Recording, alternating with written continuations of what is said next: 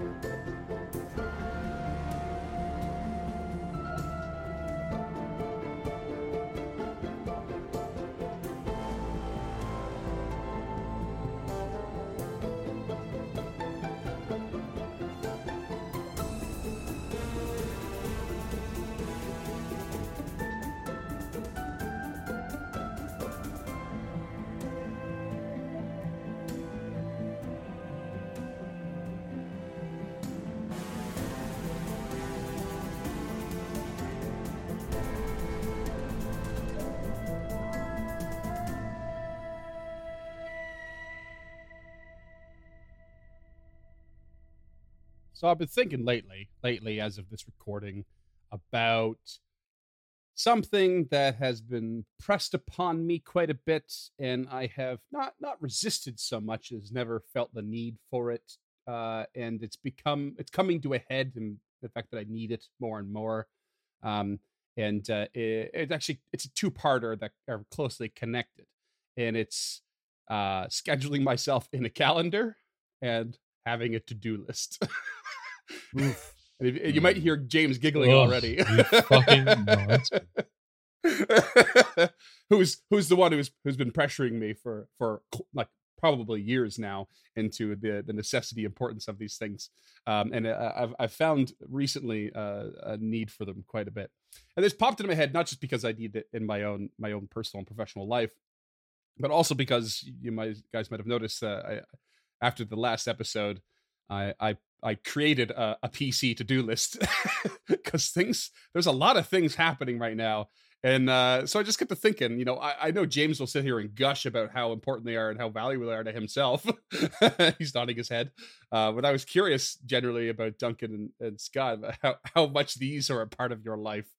Um, like lately i've been doing a lot of tastings with like local distillery reps and and beer reps because i'm we're moving into a new job that involves uh, building a, a, bar program at a new brand new restaurant and and then on top of that making sure that uh, we're getting our stuff done for the this podcast and james and i other podcasts and kind of this uh, available anywhere and your podcasts are available.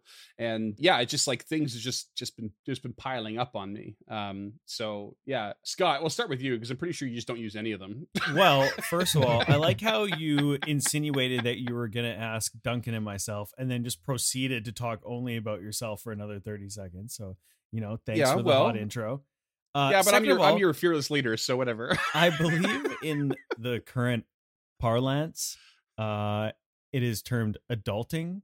Is what you're talking about right now? That's what the children say. That's what the kids these days. Yeah, millennials and down.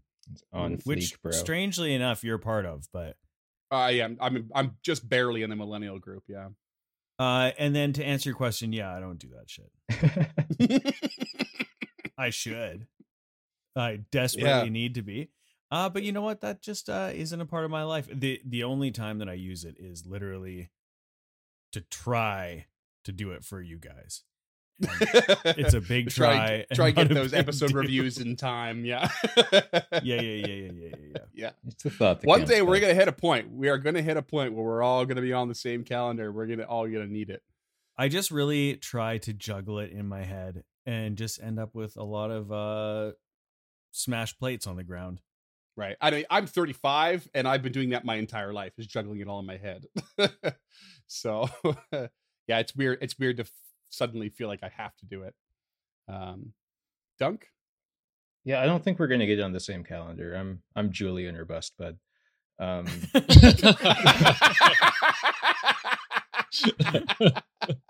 but uh, no lists. Oh, I was God. never a big proponent. That landed way too hard very, very recently. Calm down, guys. I'm not that funny. Uh, here for a good calendar joke. Yeah, once I started my new job, where you really have to be precise in getting through the steps of like you finish all of these steps before or after you do anything in this place. And like, okay, point taken. And that's kind of been seeping into the rest of my life slowly. But right. You know, otherwise, no, I just do the same thing. Put it in my head, hope it comes out okay. I think what that what we're getting to the bottom of is that you guys are just smarter than I am. Like I do not have no, the no, brain no, power to put that shit in there and just leave it. I think yeah, it's, it's not about intelligence. it's about oh, how okay. memories work. I think because gotcha. we talked about memory before. I think it's about how memories work because memories work very differently. And you and mm. you and I, James, have talked about this quite a oh, bit. Oh yeah, because uh, yeah, comparing our own memories, they're totally separate. Yeah, like I've never never known anyone that with a memory that works the way yours does. It's crazy. I find it wild. Um, yeah, my I've always had a, a, a very very good memory, but only for like very specific things. I don't know. I've, I've always just managed to rely on it. Oh, unimportant things for me. If it's like half of the uh, categories in Jeopardy, killing it. But I lost my wallet twice last month. Both times it was under my bed. I've never lost my wallet, my keys, or my phone ever in my life. Never left the bar without them either. You know what? Me neither. Never haven't. Really? us. Oh man, that's now that's adulting. I have. Yeah. Same. Yeah. yeah. I can't keep uh, track. Uh, but I, my memory works weird because I'll do uh like kind of apropos of our you know I don't know how many episodes ago now. I uh, talk about muscle memory. Sometimes I'll serve a table of like twenty people, and if i if i'm in the right mindset i can just go in one order around the table and just order everyone's by memory take the order and then plug it in and go to do the food and whatever. And then the next two or three days i'll be able to tell you what they had in order and the order they ordered it through the whole service. And then it'll it'll be vanished not long after but for some reason it'll stick in. If i find a pattern it'll stick real well. But i mean that's kind of the point of the lists is you build so much comfort around memorizing that kind of stuff that you almost get overconfident and start forgetting and not even noticing. Right. No, for sure. That's that's actually sure. a huge problem with with the checklist uh, uh, pro- program. I, I found I found the to do list be how valuable for myself even because given given our our strategy for recording, you know, and how frequent we do it, and um, taking into account for whatever breaks we have to do behind the scenes, it helps me with my prep and and knowing what direction you guys might go in next as well. And with this one, this one's tough. It's like when you're in the dungeon, there's only so many ways to go, but when you're outside the dungeon, you feel like you have things to do in town there's a laundry list of NPCs in this town that may or may not be important to the story, but I still have to be ready for them, you know. And it's um, it's it's the farther we get in, the more I feel like it's coming to a head that uh, that we need to have like a, a, a regular list going um, of what's uh, what what can or cannot be done. Definitely. And uh, yeah, I mean, let's just get into the game, shall we? We've we there's some stuff to do. uh, I'm just gonna run through the list real quick and just just uh, follow me for for a, a bit of a I don't know if I want to call it a segue, but a bit of a transition here. Recently, you discovered Jaul is still alive. Facts, which is pretty wild. You have a couple people that you might want to report that to. Keeleno Lathenar himself, whose wife was killed by Jaul. Menhemes, mayor of town, has been for a long, long time. Or Worliwynn, uh, the druid who uh, who's come to like redeem the druid's reputation. Whom I believe we've never met. You've never met. No, you've never gone to the Summoning Pond, and uh, that that's where Jaul was hiding out because he was a druid amongst there. And uh, this is information you uh, you got from our late late physic. You also, uh, at least Tulok expressed some interest in confronting uh, Carman Rajani on the situation in town. No, I said that I uh, was gonna do something but then he wasn't where I thought he'd be. Right, you were gonna have a chat with him. You know, no, no, no. Confront is confront's a strong word. You don't know what I was. Oh, you're just gonna do. do so. Oh, okay, all right, all you right. no right. idea. Tonya Harding the hell out of that guy. Tulok's Turn, turns out Tulok's learned the create undead ritual. He's gonna kidnap Rajani. No, just um, Festrog in his face. that sounds like a great metal song. Lasda Venkervale was imprisoned and tortured within the Gauntlight and the Abomination Vaults, having been gone for what close to a year mm-hmm. since his disappearance. So you haven't really been able to to uh, hit him up yet as he recovers. Also, you want to sort out Physics' funeral uh, if possible, although you've been told there's a delay on those sorts of things, at least for the graveyard. Uh, rather importantly, you've gone to see Wrin and report the sad news of Physics' demise. And as you stepped in, Wrin was basically at the tail end of having a vision, something much more intense than the usual reading of the stars. Three birds perched on the edge of a great sword. Every so often they shift, and a trickle of blood slips down the flat of the blade. One bird is wizened, haggard, a survivor, its feathers unusually growing gray with age from a once proud black, a condor large and menacing, its honed strike and threatening appearance the last defenses in its Elden age. It appears resigned. The second, a large songbird, a shrike, sometimes blind in one eye, other times perfect clarity in both. At all times, the carrion of its prey impaled upon the tip of the bladed perch. A third, a crow, but its face strapped with the mask of doctors that fight plague and disease, Occasionally, it shakes its head, activating the nostril stinging chemicals within the mask's beak with a flash of fire and flame. Fireflies of blue harry the condor. It slides its feet along the blade, bleeding more and more, coating the deadly perch. It falls to darkness. The pinprick light of stars shine brighter and brighter, observed only by the ocean wind. An eclipse over a blue sun, and the ground beneath the perch reaches up. Snapdragons grow at a rapid rate toward the birds. Their petals bloom in skull like shapes. A shining kingfisher swoops in to break their stalks. The shrike drops its prey upon them like boulders. The crow sets them alight. The snapdragons recede, leaving behind dozens of dead or injured chicks. The kingfisher departs. Below, a large shape can be seen. The span of a red crowned crane's wings lift from their rounded spread, exposing many chicks alive and well, protected from the assault. The crane joins the perch, as does one of the chicks, a small canary with a clever eye. Gingerly stepping along the blade's edge, the crane offers a wing to the shrike, and then to the crow and the canary, a barrier to stand between foot and perch. They accept at times, but all are pushed and buffeted by rough, unknown winds, cutting their feet as they are shifted around, creating new rivulets to wash the blade. Cruel and vicious owls loom on thorny branches above, delighting in the bloodletting, unnaturally licking beaks with anticipation. A swoop, and the canary is snatched up, and a heavy rain falls. The glint of canine eyes reflect in the overcast shadow. The torn feathers of a lovebird flutter along its chops. Rain floods the soil below. Squirming creatures rise from the depths and breach the surface, a roiling mass of worms, leeches, cockroaches, and spiders. They rise and rise, ignoring the cutting edge of the blade. For every one the birds dispatch from their perch, many more appear. They engulf the crow before retreating, leaving behind nothing but bone and sinew. A red maned mule, stolen and mistreated under a blue light's whip, returned to its pen. A Great Dane and Terrier stand guard, soaked yet stalwart, eyes watching, ears alert, haunches poised. An osprey with a wicked look holds many fish in two big talons. Several slip away, but it seems not to care. The clouds part, and a fox skulks among many chicks below. Yet it yelps, cries, and whimpers. The chicks pay little mind. The fox does not strike. It turns its attention to a nearby dove, a sword banded to its back. The fox quietly slides it from sheath with its jaws, whips its tail, and sets afire aged saplings with a shower of embers. A lion, proud and well fed, paces with concern.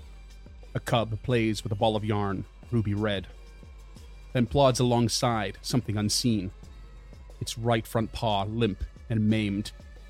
And two birds, a red crowned crane and a shrike, stand upon the blade's edge shuffling as an unknown avian flies overhead, always against the backdrop of the pale blue sun. Its call beckoning toward the pale blue light, and the blade edges closer to the light. And then, suffering, suffocating darkness. And this is the very scattered and stark vision that Wrin tells you about. Phew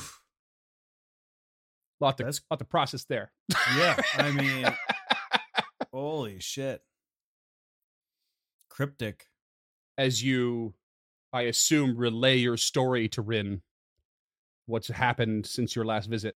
She's pretty quick, as as well as you guys probably are too, to interpret a lot of this vision as a tale of what you've been through in many ways. Some of which is information she didn't know but something has seen to give her this vision to inform her. So when you tell your story, she does not really shy away. She nods with a sort of worried understanding. But then she needs to speculate on where that story ends compared to her vision and what the vision has given her beyond your arrival, because it does go beyond where you currently are.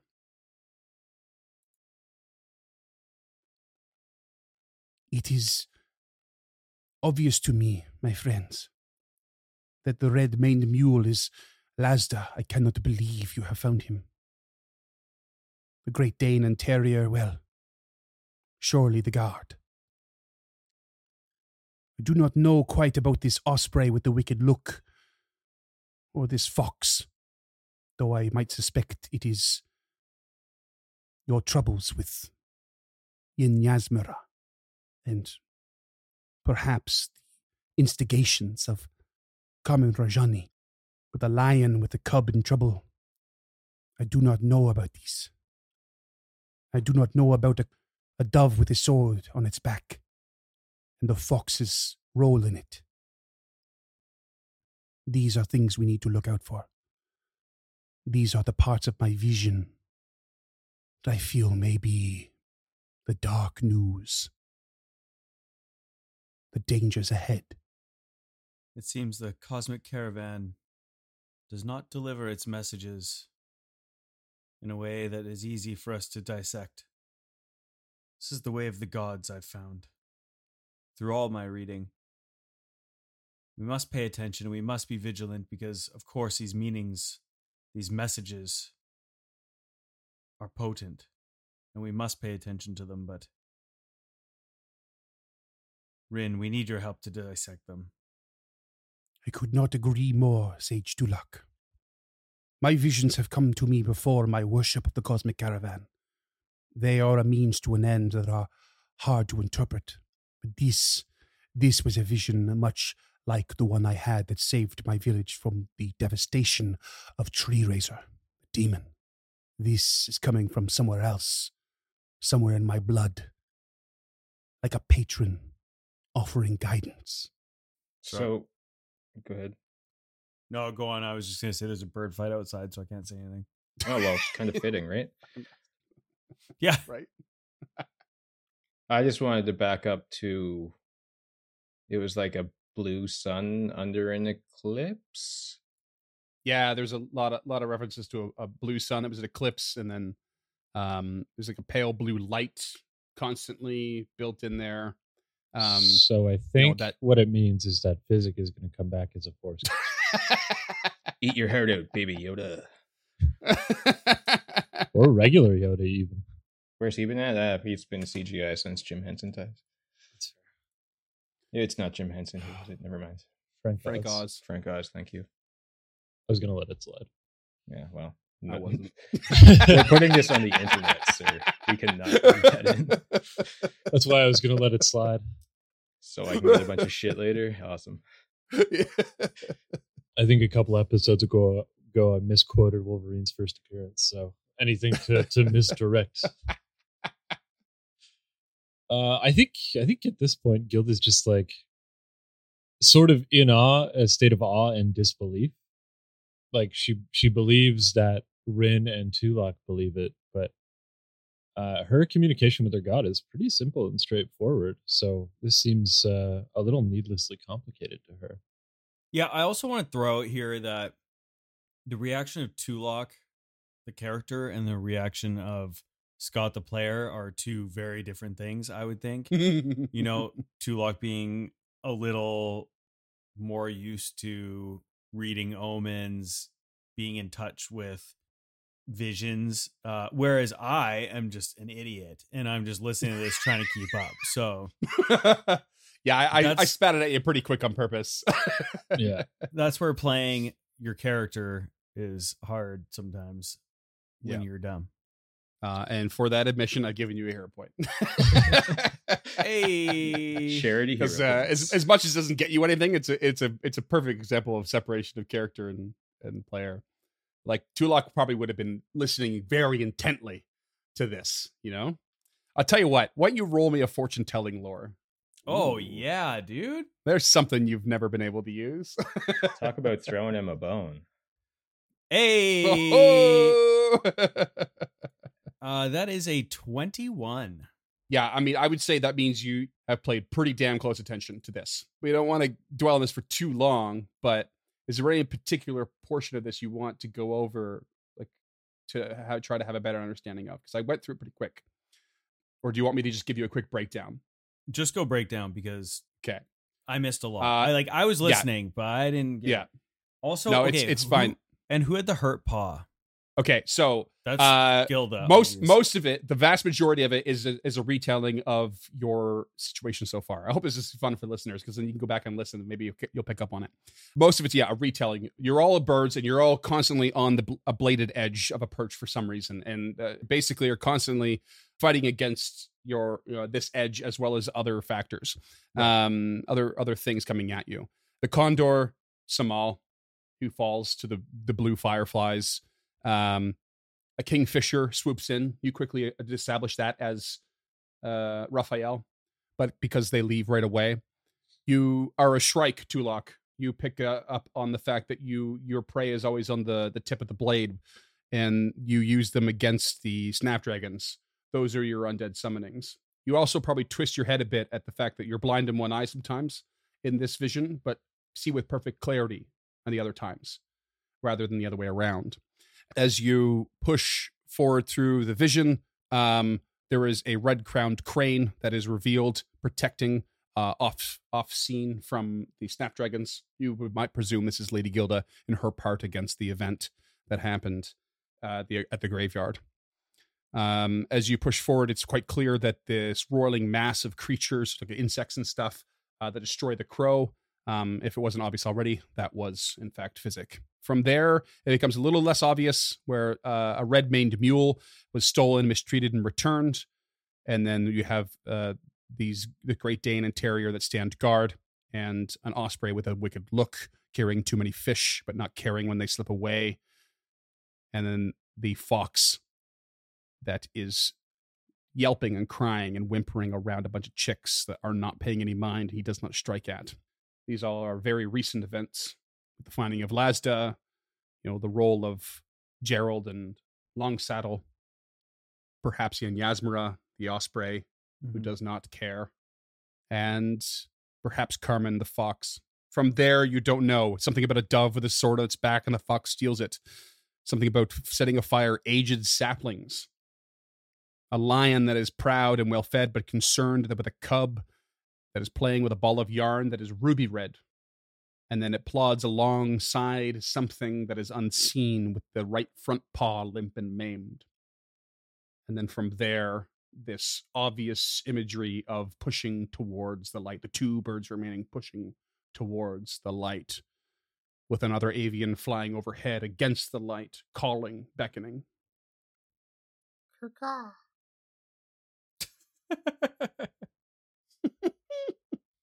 Duncan Forbes, everyone. okay. So I think Tulok leans back in his chair, has a sip of the tea that's in both of his hands, and just kind of gazes towards the roof of the canopy of the tent and says, Well, I suppose looking at the past will give us some answers, but to truly understand this riddle, we must continue forward and pay mind to what has been spoken, see what it reveals to us in the future. In my experience, Tulak, these visions are not a way to prevent what will happen, but are instead a clue, an insight into what to do when they occur. I could not save my village from Treerazer, but I did save every single person within it. We left. We could not stop the demon. We could not stop their armies. But we could stop the loss of life. Do not think to change these outcomes. Just do not be surprised when you see them and be prepared. Such notes. James James is just he's quiet. He's like, is he thinking about what Gilda's saying? No, he's making notes. yeah. I honestly don't know what Gilda would say in this situation. I think she's probably just doing the same thing as me, just being very quiet, taking down as many notes as she possibly can. Um, as, as much as she believes conversation with with your deity should be limited but straightforward. Um, it this isn't the first time that that uh, t- or Tulak has spoke of uh, Wrin with with um, high regard. So Gilda will obviously mm. hold her in such high regard, even though she's not. She doesn't understand what the fuck is happening, and like yeah. Tulak and and her like going over it, like identifying symbols, and she's just like just like smiling and nodding, eyes glazing over, calmly, like, "Yep, that's definitely what." Like, it's like when two of your friends talk about something you're not interested in. It's right. Like also, yeah. wasn't it the second? Like when time... you guys talk about hockey. yeah. Yeah. I think it was the second time that you met Wrin that she had the vision of if we correctly use Borbo, which is an awful way to put it. I uh, think we that was the information. that's what we did. We'll get the information yeah. about like the hidden path. So yeah, I think that was the first time. I think this is only the second time Gilda's met Wrin. Yeah, I think that's, that's, I think you might be right there with Gilda. Yeah. Um, but yeah, absolutely, she's she's earned the the cred. I forgot about that. The um the the the opening curtains and stuff like that. Mm. Uh, but I, you know, she still doesn't speak dream interpretation. So no. Yeah, I think that you make a really cool point about you know speaking with your deity because it's usually never direct. You're never having a conversation with your deity. Um, but this is almost uh, but it's but you're right it's like a little more like linear almost right and you you you have to interpret some but you you know what you're going to get from your deity essentially and you know what you want what you want to do to, to say to them in this case it is like not only less direct, it's a big smattering of, of craziness, and it's like way more direct than usual, and it's very one sided. So it's a, probably Yeah. a very, very unorthodox, according to Gilda, uh, way of being communicated to by like some sort of powerful force. Yeah, I don't. I'm not. I mean, I know she believes it, but I think she's still Mhm. a little skeptical of Wrin's abilities. Like maybe she is just Right. making some of this shit up. You know, like yeah, throw, like like after her and Tulak go at it, and they they start dissecting it. They're like, okay, we're the birds. She's like, okay, Mhm. I'm I'm a bird. Cool, I I can get behind that. and then they start talking about like Carman being a fox or something, and she's like, nope, that's probably not it. you know, like there's some interpretation that definitely loses her in there because she's just used to. Do you think her skepticism with uh with Wrin's legitimacy might come from the fact that you know you have a very militaristic background, so it's like authority kind of really means something. Where Wrin is like the local oddities merchant that most people think is just a sort of a local eccentric. yeah, I think that definitely has something to do with it, but I think Mhm. it might also just be like the the ignorance of youth. You know, like she's going to live Mhm. another four to six hundred years. And she's just like Right. she is. She thinks she has the world figured out. You know, she's she's twenty four years old, thrown into the middle of this. Oh no, not one of those. like, mhm. We've all been there. Scott was there last week. Um, I've been 18 since I was 16. Uh, all right. Uh, Well, before we get too far away from the text of this uh, prophecy, I didn't want to interrupt or anything, but uh, Treerazer needs a crossover event fighting Tree Beards. If any fan fiction writers out there want to do it, Uh, in my notes, it says must have been the name of a rejected Mountain Dew mascot. Treerazer is the self-styled lord of the blasted Tarn, a powerful demon on the cusp of ascending to the power of one of uh, a true power of one of the rulers of the abyss. An exceptionally powerful demon, actually. Um, Right, but that doesn't change name, the fact that it sounds like a but- 90s skateboard company. yeah, and it's Razor R A Z E R, like Yeah, as in of they course it raise is. trees. oh great, yeah, they didn't take the vowels They out. don't, not as in they shave trees. just, just, just for clarity. he's got a I like my way better. scooter that he rides around on. Yeah. uh, Uh, so what does physics right, think? What do you? Yikes, dude. Yikes. he thinks, "Hey, why are these worms eating me so much?" Uh, He's No, in uh, Uh, you're, you're gentle repose. quiet You're right good. now. You're good. Yeah. yeah. no, he's he- in gentle waiting, repose. He's waiting for the third act of a Star Wars movie. All right, Well- So I, I guess after they're done sorting that out, um, I, I think Gilda thanks Wrin for the vision, like not really knowing how this transaction works. Only like the last time she was here during the vision, she walked out of the hut. So this time she's just like, "Thanks for the tea and uh, thanks, thanks for the vision." I guess is that is that proper? Is that Tulak cuts in and turns to Wrin and says, There's much we must do in town right now, but we'll see you soon. Please come and join us for when we inter physic. We know not yet when, but soon we shall take care of this. And I know that you, of all people, he would like to be there. He spoke to me of many things he must have spoken to you about visions of chaos and demise. I hope they are not in our future still, but maybe we'll speak of these later and your visions upon those. And he excuses himself. Yeah, Wrin is like beaming at, at Gilda's awkwardness, thinking it's really funny. Because like as as mysterious as Wrin can maybe seem, she's uh, absolutely has no no real time for uh, like etiquette. like it's just she likes likes it probably as a good tea ceremony, but you know is by no means uh, someone of um, what's it like ceremony or anything like that. right? She kind of winks at uh, Tulak, says, Yes, Tulak, I of course would be there.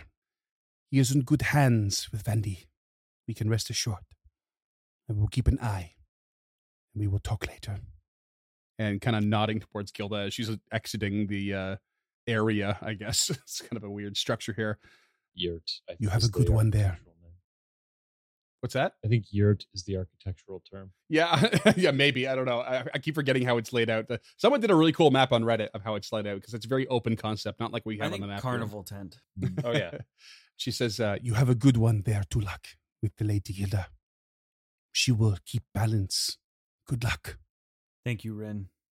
She is so capable and has been nothing but a boon for us.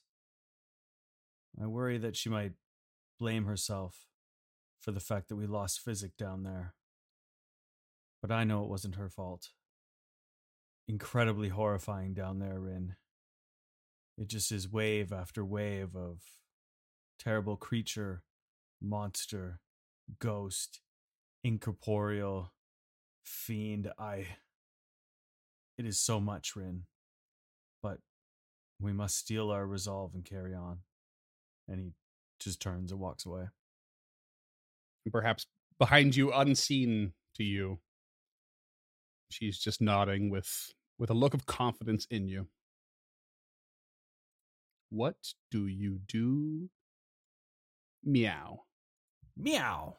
Um, I mean, Gilda's like she doesn't want to report Jaul yet that she she understands that it's something that Tulak and Physic wanted to do, but she's like purposely not talking about it because she doesn't want to remind them that. Oh, uh, don't toss me in there, man. I didn't want to. I was not set on reporting Jaws. Oh, so okay, gotcha. So I, sorry, I misremembered it. Yeah, because Keeleno's a piece of shit a lot of the time. and yeah, um, and I get that he's a you know correlation does not equal causation. But. Mm. That doesn't sound right.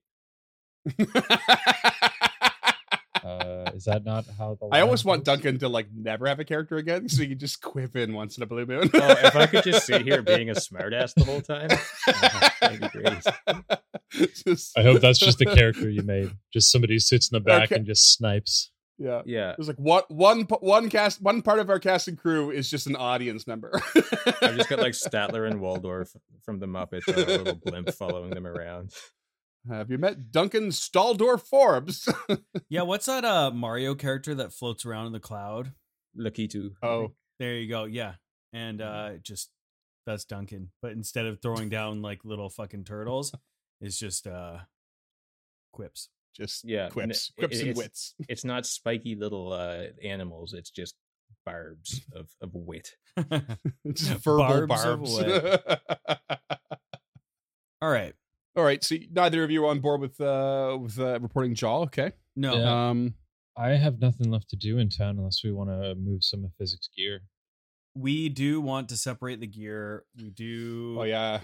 She covers some housekeeping there. Yeah, there is some wheat and a lot of chaff. well, I know that we took a look at it off Mike, and I think that you should take the crafting glasses for now I'll take the healer's gloves for now because you don't have a hand slot open. Yeah, that makes sense. Oh, true enough. I and I, I probably won't ever have a hand slot open. So yeah, so and then other than that, I mean, everything we can just throw into our party loot chest for now. Yeah, that's fair. I just want to make sure I actually have repair tools. I don't have repair tools, so I'll need to take uh physics as well. He's not going to need him. and the next thing going he's, forward, he's beyond repair. hey oh, his soul is um, broken. Jesus Christ! His force ghost is going to be so sad to hear that. um, we I would like to go check in on Lasda. I don't necessarily need to do anything with Carman Rajani right now. And okay. um, it might be interesting just to go to the druids and see Worliwynn just to not even say anything about finding Jaul, but just we've never been there and it could be interesting to get a little interaction. But I'm not necessarily pushing for that right now either. Uh yeah, I'm I'm fine either way. I think uh I think Gilda's itching to kind of get back and you know put this stuff behind her. Um but but not like to the point where it would be a concern of hers to um go to the druid circle. Like that wouldn't take very long. Yeah, let's hit up Lasda first and just see how. I mean, he just got back yesterday, so he's probably in absolute dog shit shape still. But let's just see what he's up to. Uh, yeah, okay. Um, while you're doing that, I think, uh, yeah, Gilda would go with you. Uh, I saw. I, full disclosure, I still have three scrolls and an unusual lantern from that last room we were in. But I think Gilda would go with you to see Lasda. Yeah, I, I actually have a couple uh, housekeeping notes here too to just quickly cover, um, and that was one of them. So let's make sure we do that before we, we get out of town, I guess. But um, the other ones were a couple of things. I'm not sure if they made the cuts in the episodes or not, but one was whether or not Gilda equipping the half plate reduced her speed. I was under the impression it would not because she met the strength requirement.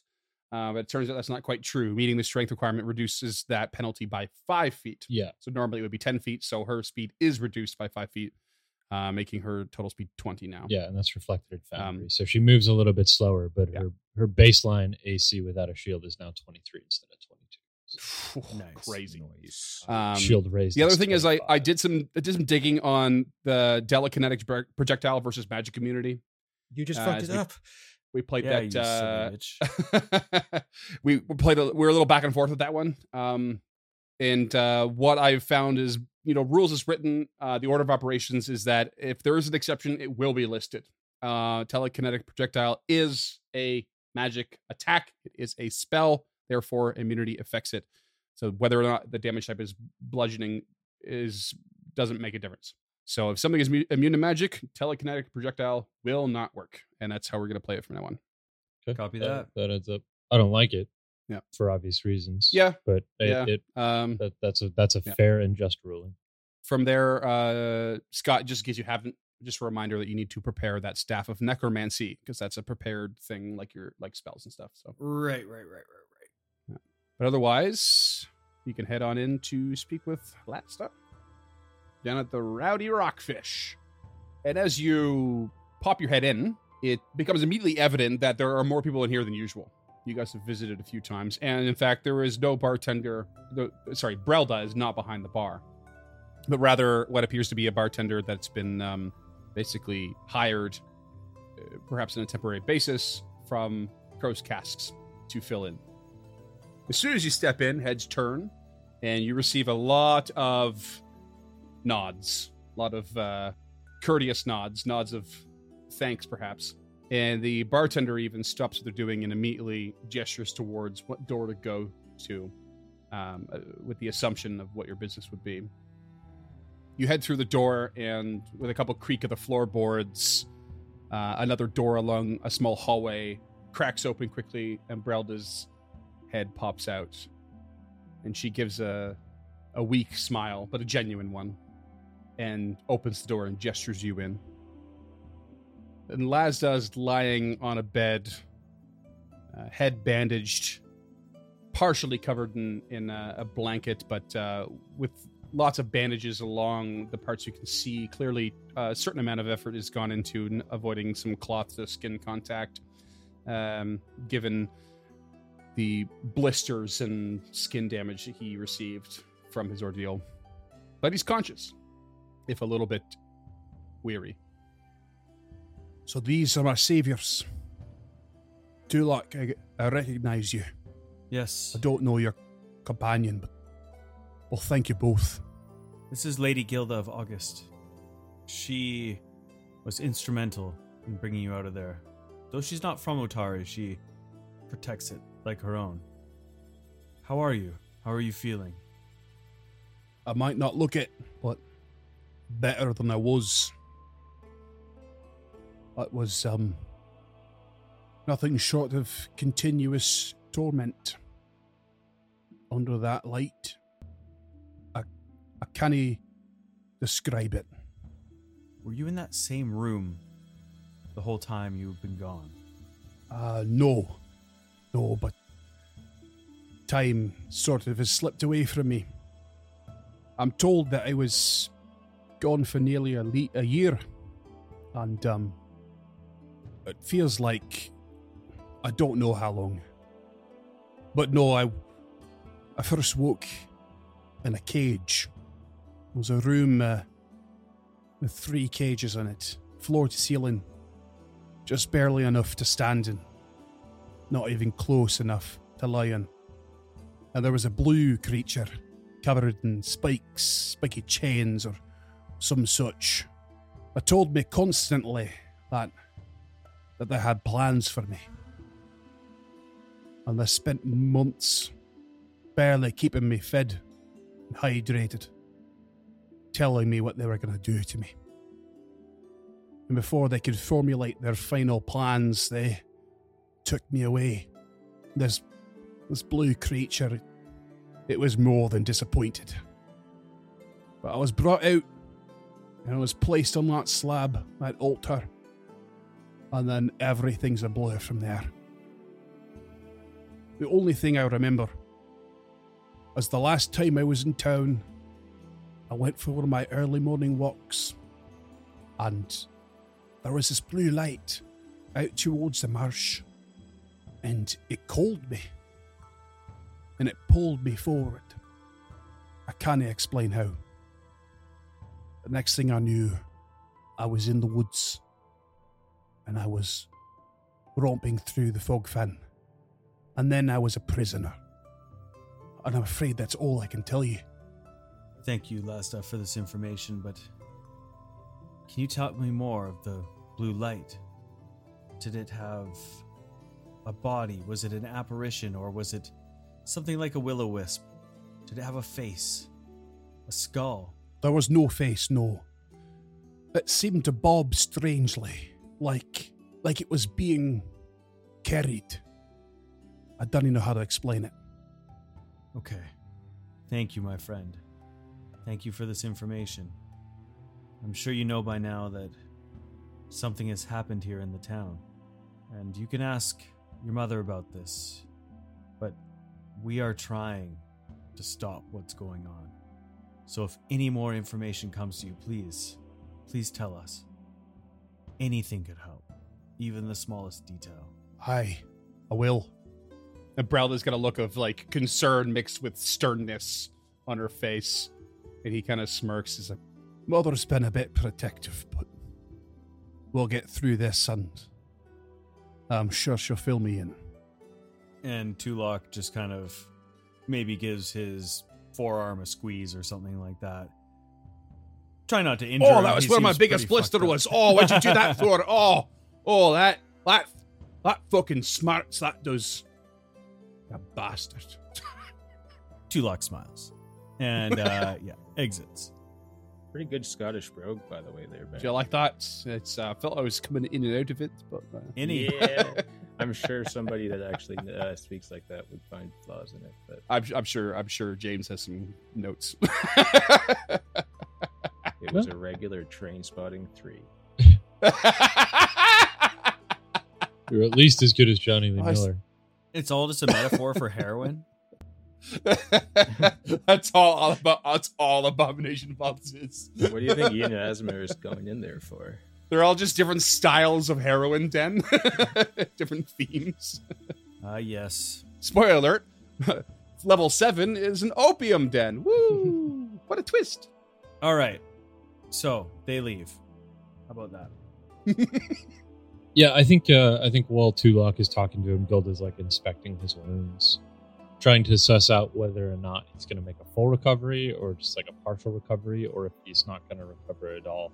Reading the look on um, Brelda's face, she's a little concerned. She's a little more concerned for him than she was going into this. Yeah, um, he he he looks already a lot better um than when you found him and you carried him back to town. So you have no reason to think that he has any sort of disease um or something that is going to like continuously rack his body. Um, what you witnessed in that room was him being constantly deteriorated and destroyed, whilst also being healed in return. Right, I remember that. So he's he's just gone through a constant cycle of trauma and recovery, and now he's just laden with remaining trauma, but now going through recovering. Yeah, having been in one of those necromantic spirals herself, I'm sure she can relate to the pain that he felt. Yeah, I mean, and very very legitimate concern at the end of the day for that. Yeah, so um, if she doesn't find anything like any anything that looks terribly infected or anything like that, she's just gonna she'll she'll smile and look at Tulak, not saying a whole lot. She's um I guess a little uh, caught off guard when when Tulak says she protects Otari like her own because she doesn't think of Otari as as home. Um, but it was it was a really nice sentiment. She's just just Mm. caught her off guard a little bit. She's here for the innocent, more Yeah. or less, like protecting the innocent. Yeah, she uh, if if she can protect somebody, she has to. It's part of the tenets of being a paladin. Right. Uh, and she cannot let harm come to others through inaction, and that's that's why she's in this situation. But it, you know, being a It almost might blur the line of home, you know? Yeah. Because it doesn't matter where you are. Yeah. Yeah, yeah. Home or not. So It almost almost makes it home because it is where you need to be. yeah, and she'll always be Andoran at heart, but it's uh, it's it's a nice sentiment. We off to see the druids then, there, Scott. Uh, I mean, even if you just want to pass by, uh, the Stone Ring Pond is It's on the way to the Gaunt Trail. off the trail of the Gaunt Trail. Yeah, and it's um it's a total of two dozen standing stones that are about twelve feet high, and they stand like sentries around the shores of a shallow pond. Uh, the stones are raised, uh, were raised generations ago by uh, the Church of Gozreh soon after Otari was retaken from the stone scale kobolds. If you remember your your Otari history, and they have remained a place of worship for druids, rangers, and naturalists ever since. The waters of the pond are unusually reflective, but despite whispered rumors, they are not magical. So don't even bother detecting magic, Tulak. hmm. Um, Tulak is probably one of the ones who determined that they weren't magical. I cannot imagine when he got to Otari, he didn't have like like Yeah. a real interest in this place. there's always a small cabal of like nomadic druids and uh, clerics that usually faithful to Gozreh um, or Pharasma. Uh, no, Pharasma, sorry, uh, Desna, who is the patron of travel. They usually uh, camped nearby, um, kind of spend a lot of time there, and um, do sort of pilgrimages to this spot, among others. Um, so it's usually a constant rotation of people, although there's definitely a few familiar faces.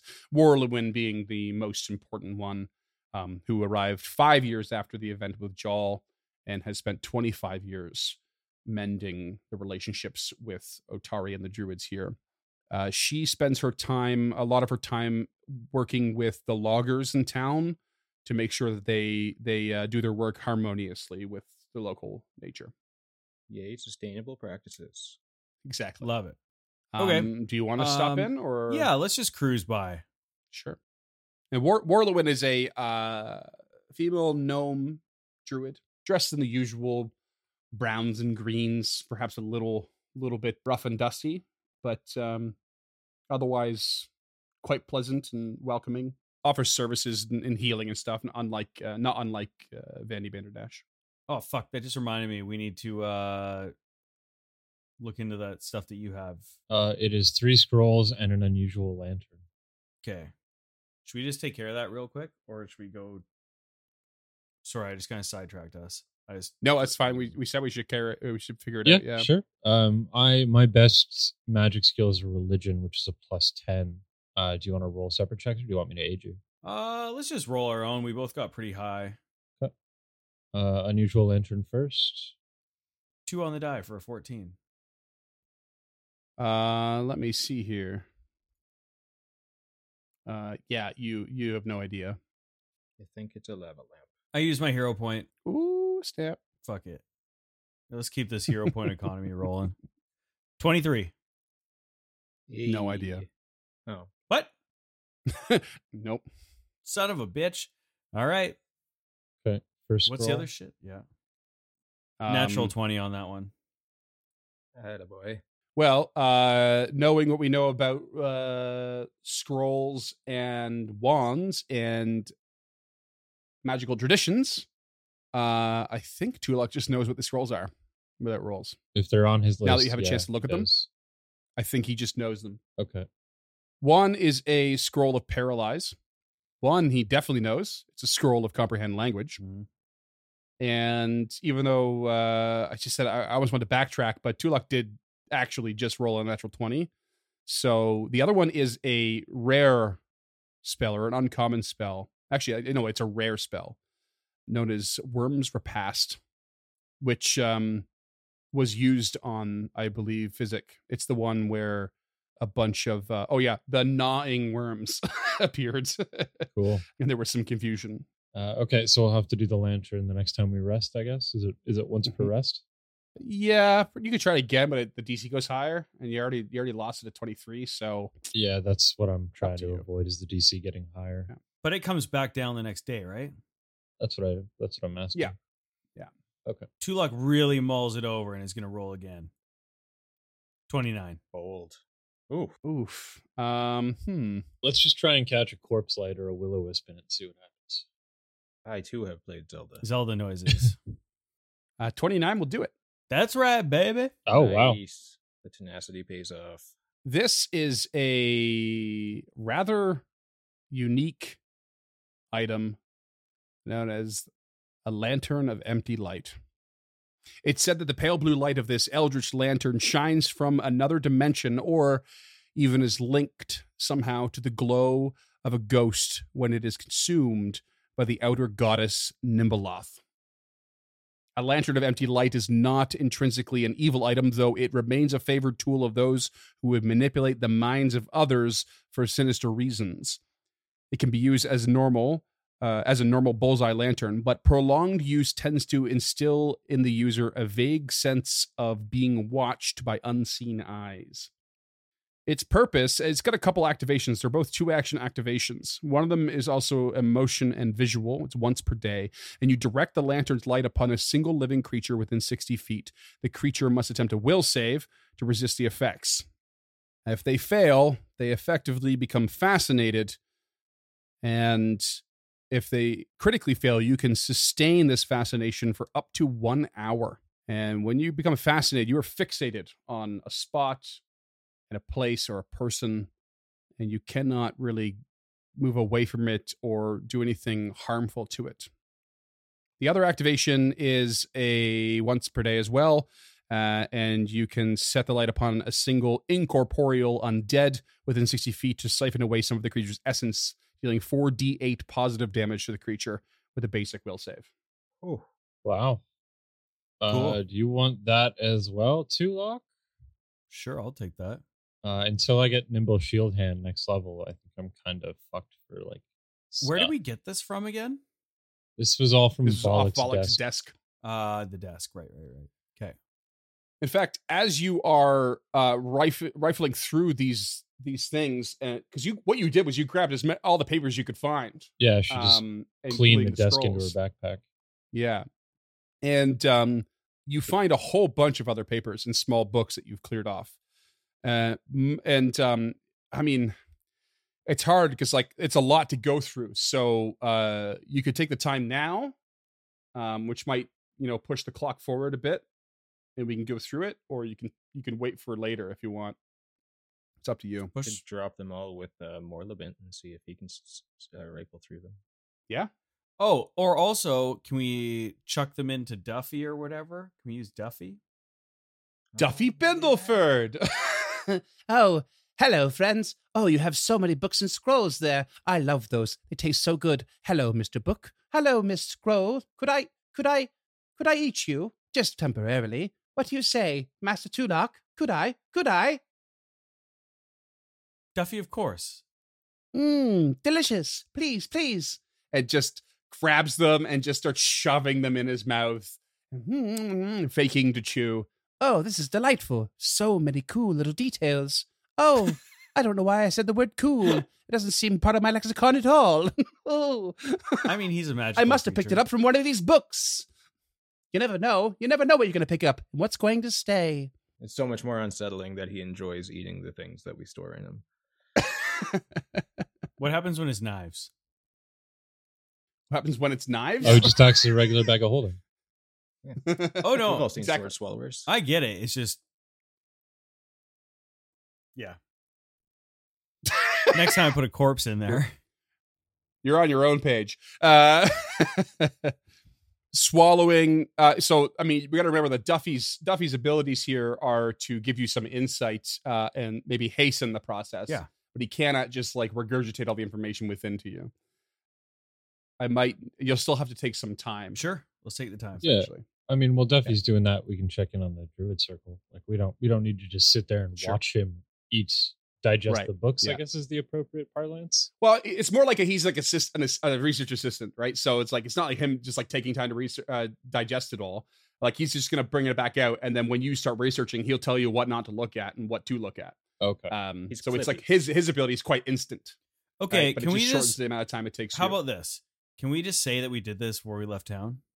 So we're not standing in on the road in front of the druids doing this? But I like it in the road. It's so breezy and lovely. But yes, you can. Okay. Duncan's laughing. What can I do? So I mean, it's just going to take some time. I'll, I'll, I'll adjust the clock here, and uh, you basically find some very interesting information. Um, first of all, you find, and these actually, I don't know if you've noticed, James. These are actually all. This is in Lady Gilda's inventory right now. I have, yeah. Volluk's papers and journal. Yeah.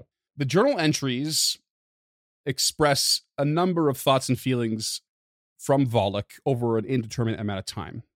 There is frustration for waiting for instructions. He seems to believe that Mistress Belcorra has returned, but he has not seen her.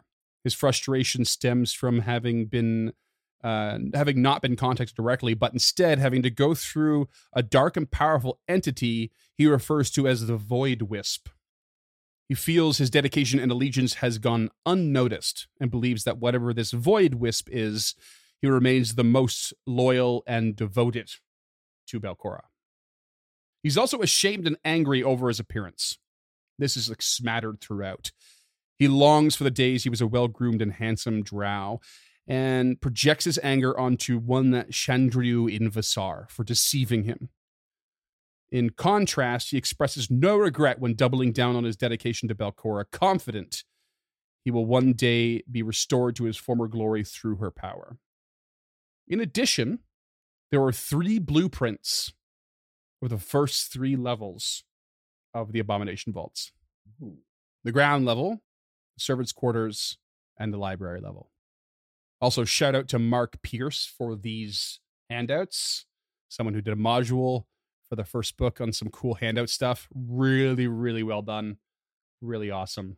Ooh, I see stuff we didn't find. yeah, that's really hidden, you can see here there are there are spots that uh, you uh, you did find that are secret uh, or like most likely secret, and there are yeah there are definitely spots you did not find so far. Sick.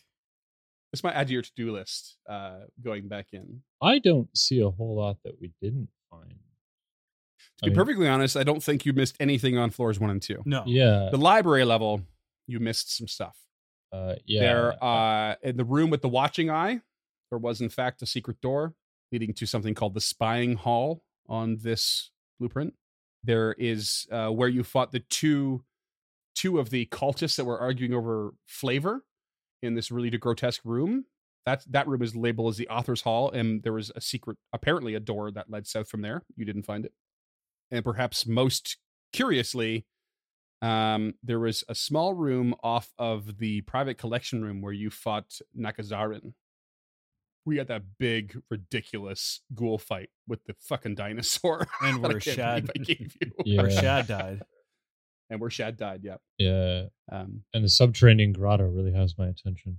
yeah, that that's that's going down from the the author's hall. Um, there's a some sort of subterranean grotto. Uh, yeah, you can see that room that was unfinished. It's just labeled as expansion, so not much more to go on there. But the room that you fought the golem and had to run is called the historical archive.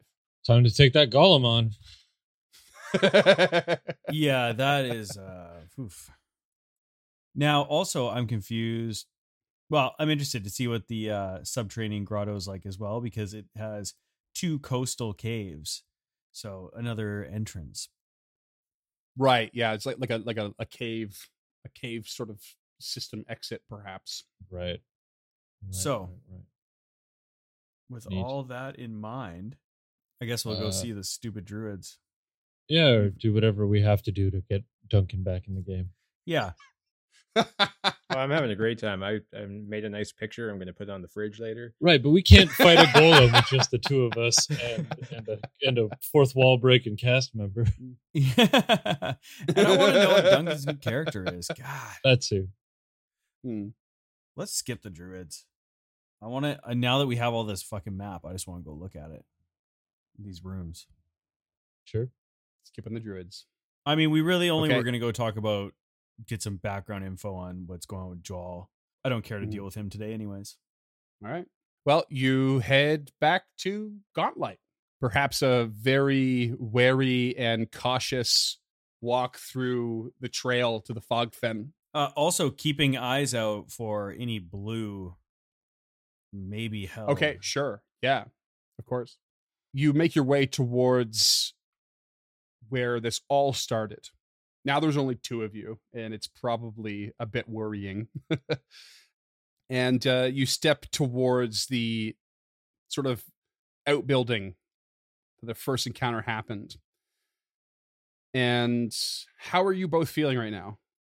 Excited, but ex- ashamed that she's excited. Mhm. Tulak not excited at all. Really, I think that you know after last session when they lost to uh, they lost physic, he was pretty sad and angry, and I think that albeit we've been talking about other stuff and kind of going through things that I haven't necessarily been showing that he's been like that, but yeah, he's still. I mean, it. They lost physic yesterday, so it's all on Mhm. his mind. Yeah. but he is resolved to continue forward, and especially with the fact that, like, they don't know when the next wave is going to be. I think that he has really put upon himself. Well, I'm projecting upon him a need to continue to push because they don't know when that next wave is going to be. If there is even going to be one, like they don't know what's happening. I think he just doesn't want it to happen again, and neither do I. Yeah. Um, yeah, you step towards this front entrance, ready to uh, turn to the east and take your usual route back uh, into you know uh, one of the entrances below to uh, the level below. And uh, both of you roll me a perception check. Oof. 19. Eleven. Mm. Tulak probably a bit too focused on his his concern, um, probably going through all the motions in his head of what could and could not happen. Lady Gilda hiding her excitement, but it's kept her alert, and she can hear something quite subtle. Boom. Boom. Boom. The thudding on the ground. And then she hears someone yelling and running through the woods. Uh, she will take the defend action. Surprise. And it's coming from your immediate east. So if you want to put, move yourselves a little bit, uh, five to 10 feet from where you're at, you're welcome to. And Uh, just for the listeners, in typical character fashion, Gilda moved towards the action, and Tulak slinked away in towards cover. this is 100% true. Uh, and I am going to get you guys to roll for initiative. Okay. Interesting choice. I got a 29. Modified twenty. Uh, oh my, oh my. Okay, okay. And let's begin the encounter. First up is Lady Gilda. What do you do? Uh, I mean, Boom. Boom. she'll uh first action will be to keep the shield up uh second action Okay. she will ready an attack uh an action with the attack trait i think Okay. can i do that can i just like Sure. Yeah. okay uh the, the trigger will be somebody comes within melee combat Yeah. Okay. Yeah. yeah. Cool. um it just depending on the situation it might be a punch it might be a grab it might be a trip All right. Uh, next up, Duncan. What do you get? Well, from the east comes crashing one Mr. Reginald von Macderigi. Oh, And he comes crashing out of those bushes completely out of breath, panic in his eyes. Um, he's got a cloak on and he's got like a crossbow in his hand, but those things both look brand new. Um, he's a pretty handsome guy, uh, you know, kind of wavy brown hair and looks like he hasn't really gone through much in his life, but uh, he comes in there like a bad out of hell and peels towards the water. Um, using a full complement of action. three strides, uh, he will go towards the water where he's, uh, I believe that's shallow water he's standing. Yeah, in. it's pretty shallow there. Yeah, you can be like, yeah, it's probably like uh, up to knee deep, depending a little bit. But yeah, you're you're you're only lightly submerged on the edge there. Yeah. So he'll go like make like he's gonna dive into the water, and then suddenly notice Gilda and Tulak, and turn to them and just kind of like steel himself for a second. Oh, oh, my lady, good sir, pleasure to be met. Uh, I regret to inform you, the creature is nearly upon us. you best ready yourselves. uh, and he will turn uh, with the crossbow in his hand. You can see that he's got some snares strapped across his back, and just wait for the thing that was booming. Okay. The next thing that happens is this massive rock, this like venerable boulder, just comes shooting out of the forest. And uh, you know, if uh, 34 hits your AC, Who's Starting pretty strong here. is that? Reginald? yeah, it's going to Reginald. Yeah, sorry. He's the one being chased. Yeah, it hits. Definitely hits, not a crit. Not a crit. Okay. Wait, no, it is a crit. Oh, it is a crit. It is a crit. Okay. Um, nice, Freeman. big hit coming in. Let's. You know we don't okay, have a not healer too anymore, right? Not too bad. Not too bad. That's going to be uh, 26 points of damage Okay. uh, as uh, this creature comes barreling out of the woods and straight towards you. Oh no. For the listeners, this is like a swole creature from the Black Lagoon. it basically is. Like a power lifter physique.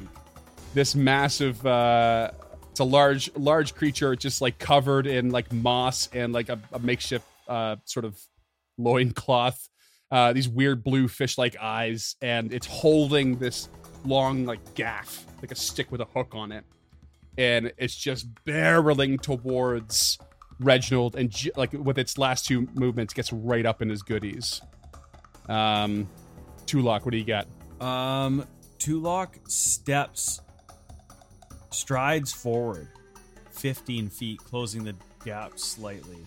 And in an attempt to save this person's life, he will cast blindness upon the water creature. And Okay, will need yeah. a fortitude save, For his which I save, think you'll okay. probably have a Oh, good God. one, but let's see what happens. Uh, let's see here. Uh, 26. Passes. Uh, Oof, So you are blinded until its next turn begins. Okay, so I'm blinded until my next turn begins. Gotcha. Okay, so blinded is basically dropping my perception checks. Uh, okay, okay. Uh, all all terrain's difficult terrain. Okay, all right. Gotcha. Top of round two, Lady Gilda. What do you do now? Gilda, with her first two actions, will stride. Uh, does that provoke? It does not. Okay. With Getting her all up in its goodies. third action, she will attempt a trip. So that is an athletics check against your reflex DC. Uh, okay. Oh, okay. Uh, go for it.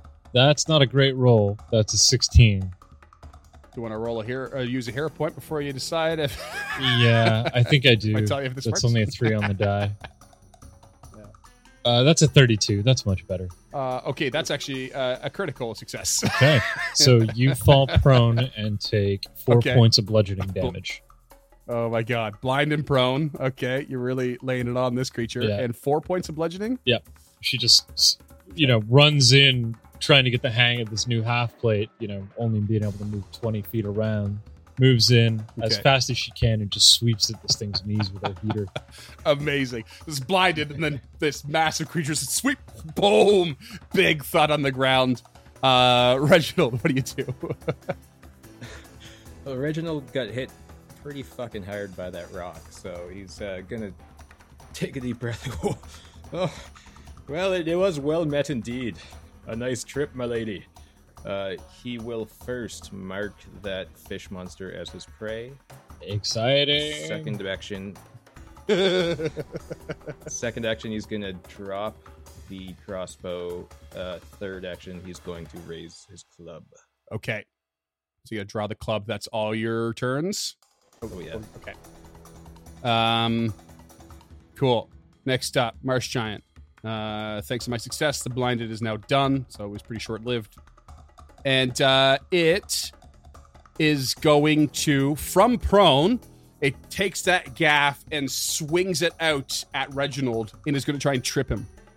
So bringing him down to his level. Athletics check against, was it reflex, DC? Reflex Was it? So Duncan, your reflex save plus ten. Uh, I rolled a 28. yeah. That, that Okay. Reginald is prone, and then this creature in that swing knocks him down, rolls itself up with its next action, and then uses an ability called Hook Shake. Uh, I'm going to roll another athletics check against your Fortitude DC. with the multi attack penalty. In this case, no, oddly enough. Okay. Um, it's going to be a 28. Yeah, that's a crit. That's a crit. Okay. Um, what it does is take the gaff and hook it onto you and submerges your head into the water and just starts to shake you around. It's an ability this. called hook shake.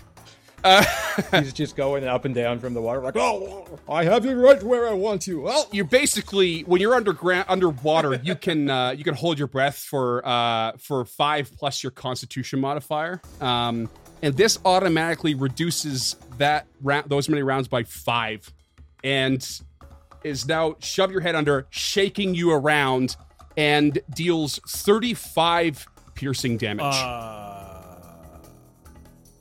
key down. Reginald down and in the water. Uh, since Uh, that was a crit, is he dying too? Uh, well, Duncan, describe the next thing. From the south, a giant orc with a battle axe comes running out of the woods, screaming. Uh, what the fuck? this is a giant armored orc. He's got leather armor on that's all cut and dented up. His axe is massive, super long hilt, really big head. The uh, the look on this orc's face is absolute fury as he comes running out of the woods. And for his first two actions, he will do a sudden charge, which will be two movements and then an attack come to the south of the creature, swing the axe. 21 to hit. Uh, I'm afraid it's a miss. What is happening? Third action. I'm so Third action, he will go into a rage. Oh A shit! third action Oh. is going to rage. Okay. Amazing. Uh, Tulak, you're up. So Tulok is looking around like, holy shit, this guy is about to fucking die. Just got put down hard by this creature. And then all of a sudden there's an orc coming out of nowhere. So he is just going to continue attacking. Um, with the first action, he is going to cast guidance onto Lady Gilda. Thank And then second turn, second action, he will cast telekinetic projectile, bringing down a stone from the keep. 18 to hit. It flies wide. Miss. Yeah. Lady Gilda. Who are you? What is happening? Uh, what? What is going on here? Uh, And the orc will say, This isn't the time. well, Not wrong. I mean, she can talk and punch, uh, which she will do.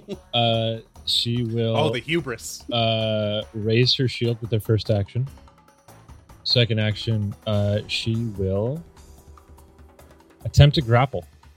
Okay. So that is an athletics check versus your fortitude DC. Uh, okay. 21. That that's uh no dice Okay. failure. That's what I thought. Uh, third action, she will just punch. Uh, that's a 26 to hit. That hits. Nice. Okay, 15 points of bludgeoning. Okay. and six points of positive if it takes it, as she's just like weaving around this thing's hook. Let the thing go. Like, can we just can we just talk for a second here? she's uh, like she's trying to talk to this marsh giant, but uh, she Mhm. does not have the time to do a check to see if it speaks common. So It's just ravaging this guy into the water. And you just give it a big punch. It's like, ooh. yeah, Just feels it in the old, uh, the old kidney. The and uh, it turns towards you, Reginald, face down in the water, and just says, "You're done dog dog, and is going to swing at you, Lady Gilda, with its gaff. yes. Um, and that is a 21 to hit. That is a miss, and I'm going to free action use disarming block. Yeah, there it is. Oh, no! There it is, James. Yes. How many episodes? Is this, oh this is no! a wait, free action, wait. but it's, it is a it's free also action, reaction, right? uh, but I have to use my shield block, and I don't actually have to use a shield block for that. So Oh, no, heavens. never mind. Okay. Oh no! We got so excited there. Oh, yeah. That was since Um, level three. Level three, Level four. Yeah. four. My bad. and it is going to just mindlessly swipe at you two more times. Actually, no, it's going to step five feet back from you and then swipe again with its 10 foot reach, but misses as it stumbles away from your, your gut punch. New Orc Man, what do you Reginald got? is s- Looking over at uh, the man face down with bubbles slowly getting uh, less and less prominent coming out of the water. Its face is in. The orc will, in a rage, I guess I should turn that. Did you roll a That's the flat check macro for uh. Reginald before uh, Did Krug's not. turn? I did Okay, because he would go directly after or directly before the marsh giant, or directly after. Yep. Sure would. No further questions, Your Honor. Uh, pooh, swings the axe for a 22 to hit, Ah, that's a miss. uh, and he's just gonna keep going. Swing with a bat minus five for a 19 to hit. Ooh, Wow. rolling terrible. Well, that's what you get for swinging angry. Now that now that you're playing something very different from from the usual, I might I suggest you get into a flanking position. Yeah, but nobody else is next to him. I mean, not now. Oh, I will Okay. be though. Yeah. Um, that's you. Is that all your turns? Yeah. Okay. Yeah. Swing, swing. Swing, swing. Wait, no. There's No, you get one more. That's why I was suggesting it. I guess easiest while I'm still in the rage would just be to take the map minus 10 and hope I don't roll like I have been. 22 to hit. No. That's why I told you to flank. Okay. Because 22 and 21 would have hit you flanked. Yeah, well, nothing I could do that turn. Two luck. All right. Um, Tulak will beat this old drum and cast telekinetic projectile, Mhm. bringing down another stone. Twenty-two to hit. Wow. Nope. That's a miss. And then, just because he's like, "What the fuck is this thing?" He would like to roll a knowledge check on it. Thanks, buddy. There you go. You take a moment after you throw your second projectile at it, take a moment to stare it down and you think, uh, I'm not quite sure. This is something this is looks like it's maybe uh, a member of giant kind. Um, but you're not quite sure what kind or what type. Um, what you do notice right away though is that it is like covered in barbs and like spikes that are jabbed into it that seem to be like hampering it a lot. Um, and it's like struggling and bleeding, and it's all happening really fast. But this thing has come out of the woods injured. Okay. Uh, and he just goes, "I don't know what it is, but it's already injured. Keep on it." Lady Gilda. Lady Gilda, assuming that this thing is angry because it set off one of Reginald's traps, uh, is not not thrilled about the situation she has all of a sudden been putting in. Uh, if that is in fact the case, uh, so first action has to be a step. Second action will be to raise the shields, and third action will be a disarm. Okay. So that's athletics versus your reflex. DC. Success, I just Yep. weaken uh, your your grab on it and Grip. Yeah. you know plus two uh, or sorry, minus two to attacks. Hmm. Uh, that's a 21. Uh, that's uh, meat to beat. Uh, so any other disarm checks get a plus two circumstance bonus, and the target takes a minus two to its attacks until the end of its next, until the start of your turn. So, So the start of its next turn. Yeah. so that's not particularly helpful. Yeah, the start part is really tough there because that's a, it's a success. So uh, on their part, Yeah. I think, uh, or no, yeah, more or less. Um, this it's now its turn, so it recovers from that right away. Lesson learned, I'm sure, and it's going to five foot step back again and swing that gaff. Uh, this time at Kruka. Uh, as a reaction, he is going to use no escape and follow him. Oh, okay. Nice. I like that. Re- reaction um and steps right up and swings the the gaff uh, perhaps a bit wide but it's still a 26 to hit That does hit. okay Uh, so you s- and- almost step right into it and you take 16 bludgeoning damage and it swings a second time for 28 to hit Uh, also hit. this time catching with a hook for 22 piercing damage Okay. So 31 total off my HP. uh, no it's more than 31 Uh, I had seven temporary HP oh nice because I went into yeah. a rage. yeah. it is your turn Uh, well, I guess first turn will be to listen to some heavenly voice that said and uh, stride to the east of the monster, and then start swinging with that axe. Thirty-one to hit. That'll hit. Twenty-four. Damn. 24 damage. Ooh, that's a big hit. Um, and uh, what does it look like when you're raging? Um, Well, it's no dance around the maypole burn. His, uh, his hair is goes golden and stands straight up. Basically, like when he takes the swing back, the blade just comes alight with fire. It's almost like shooting up his wrists up the shaft of this axe. And he brings it down, and it just like comes down in a burst of flame, as well as slicing right into the fucking embers fly off. Oh, that's this sick. creature take taking an axe to the back. Yeah. All right, is that you? Uh, no, one more uh, swing of the axe. Nice. Map minus five. Oof, 16 to hit. No, no dice.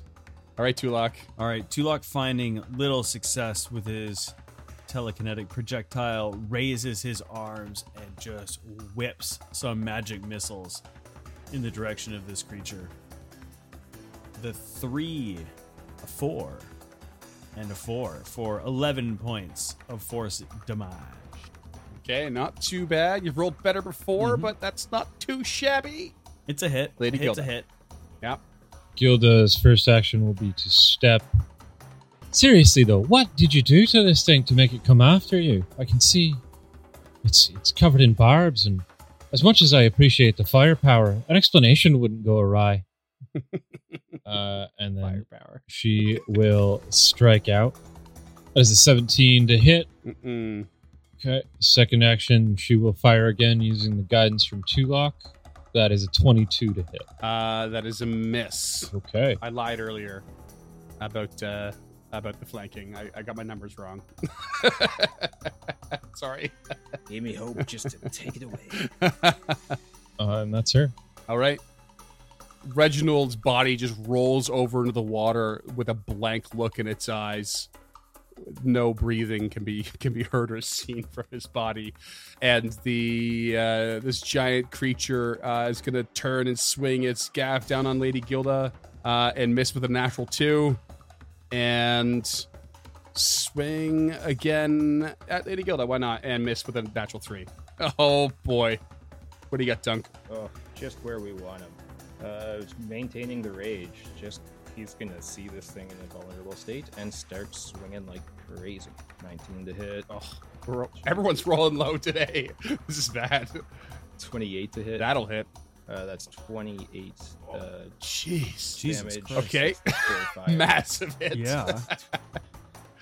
Um, yeah, he's just gonna stay mad. That- that seems to be the thing. Why not? Swing with a minus 10. 23 to hit. That meets to beat with flat footed. yeah. Nice. Man. And 19 damage for 19 damage. Oh, you are just taking chunks into this guy. Tulak. This thing is like howling now. He will also respond to Lady Gilda as I've never seen this creature before. I only want to see it die. Why though? So is Reginald just dead?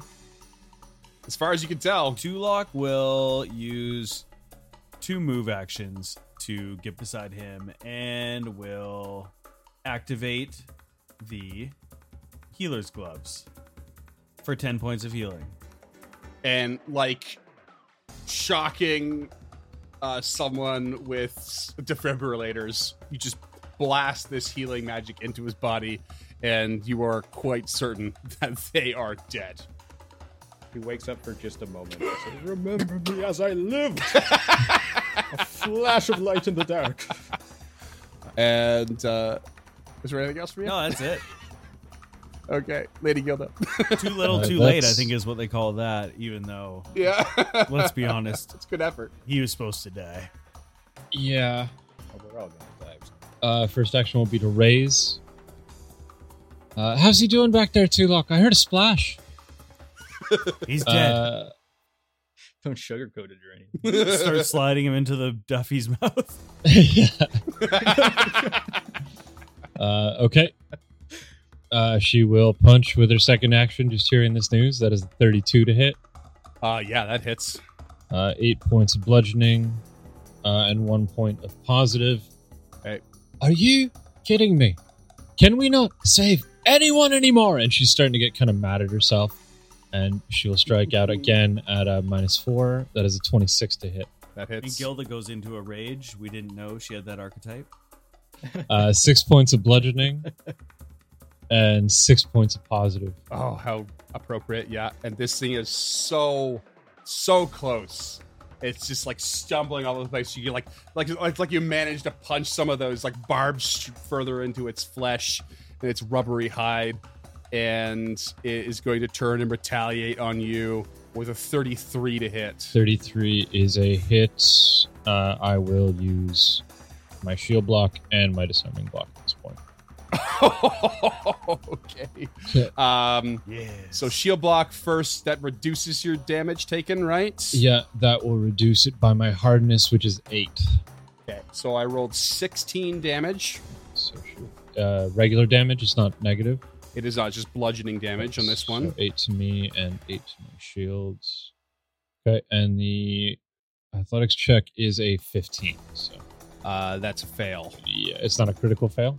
It is. Uh, it is not. Okay, good.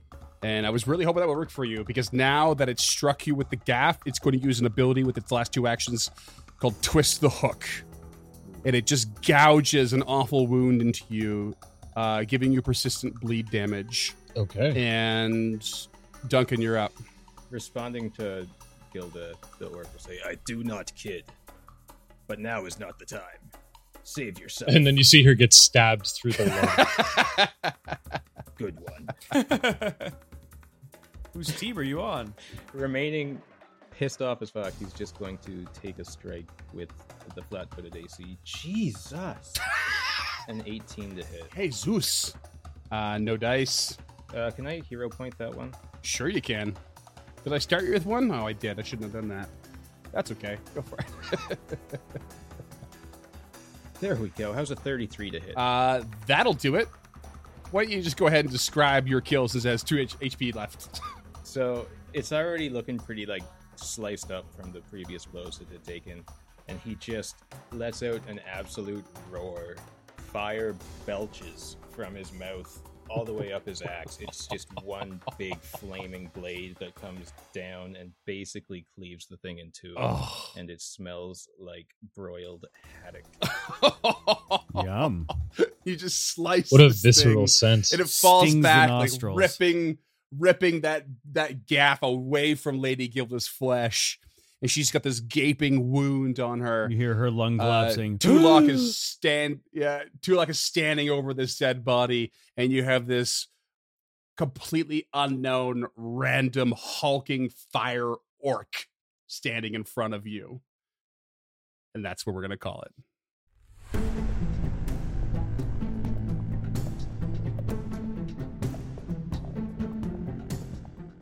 Stemming the Tide is an actual play podcast of the Adventure Path Abomination Vaults and is produced by the Uncharted North Network. Stemming the Tide uses trademarks and or copyrights owned by Paizo Inc., used under Paizo's community use policy. We are expressly prohibited from charging you to use or access this content. Stemming the Tide is not published, endorsed, or specifically approved by Paizo. For more information about Paizo Inc. and Paizo products, visit paizo.com. Music is composed by Will Savino and artwork by Greyhood. Stemming the Tide is recorded remotely using Foundry Virtual Tabletop. If you wish to connect with us or support this project and projects to come, we can be found at unchartednorth.ca, patreon.com slash unchartednorth, and on all major social media platforms. Links to all credits can be found in the episode description and our website. Thanks for tuning in.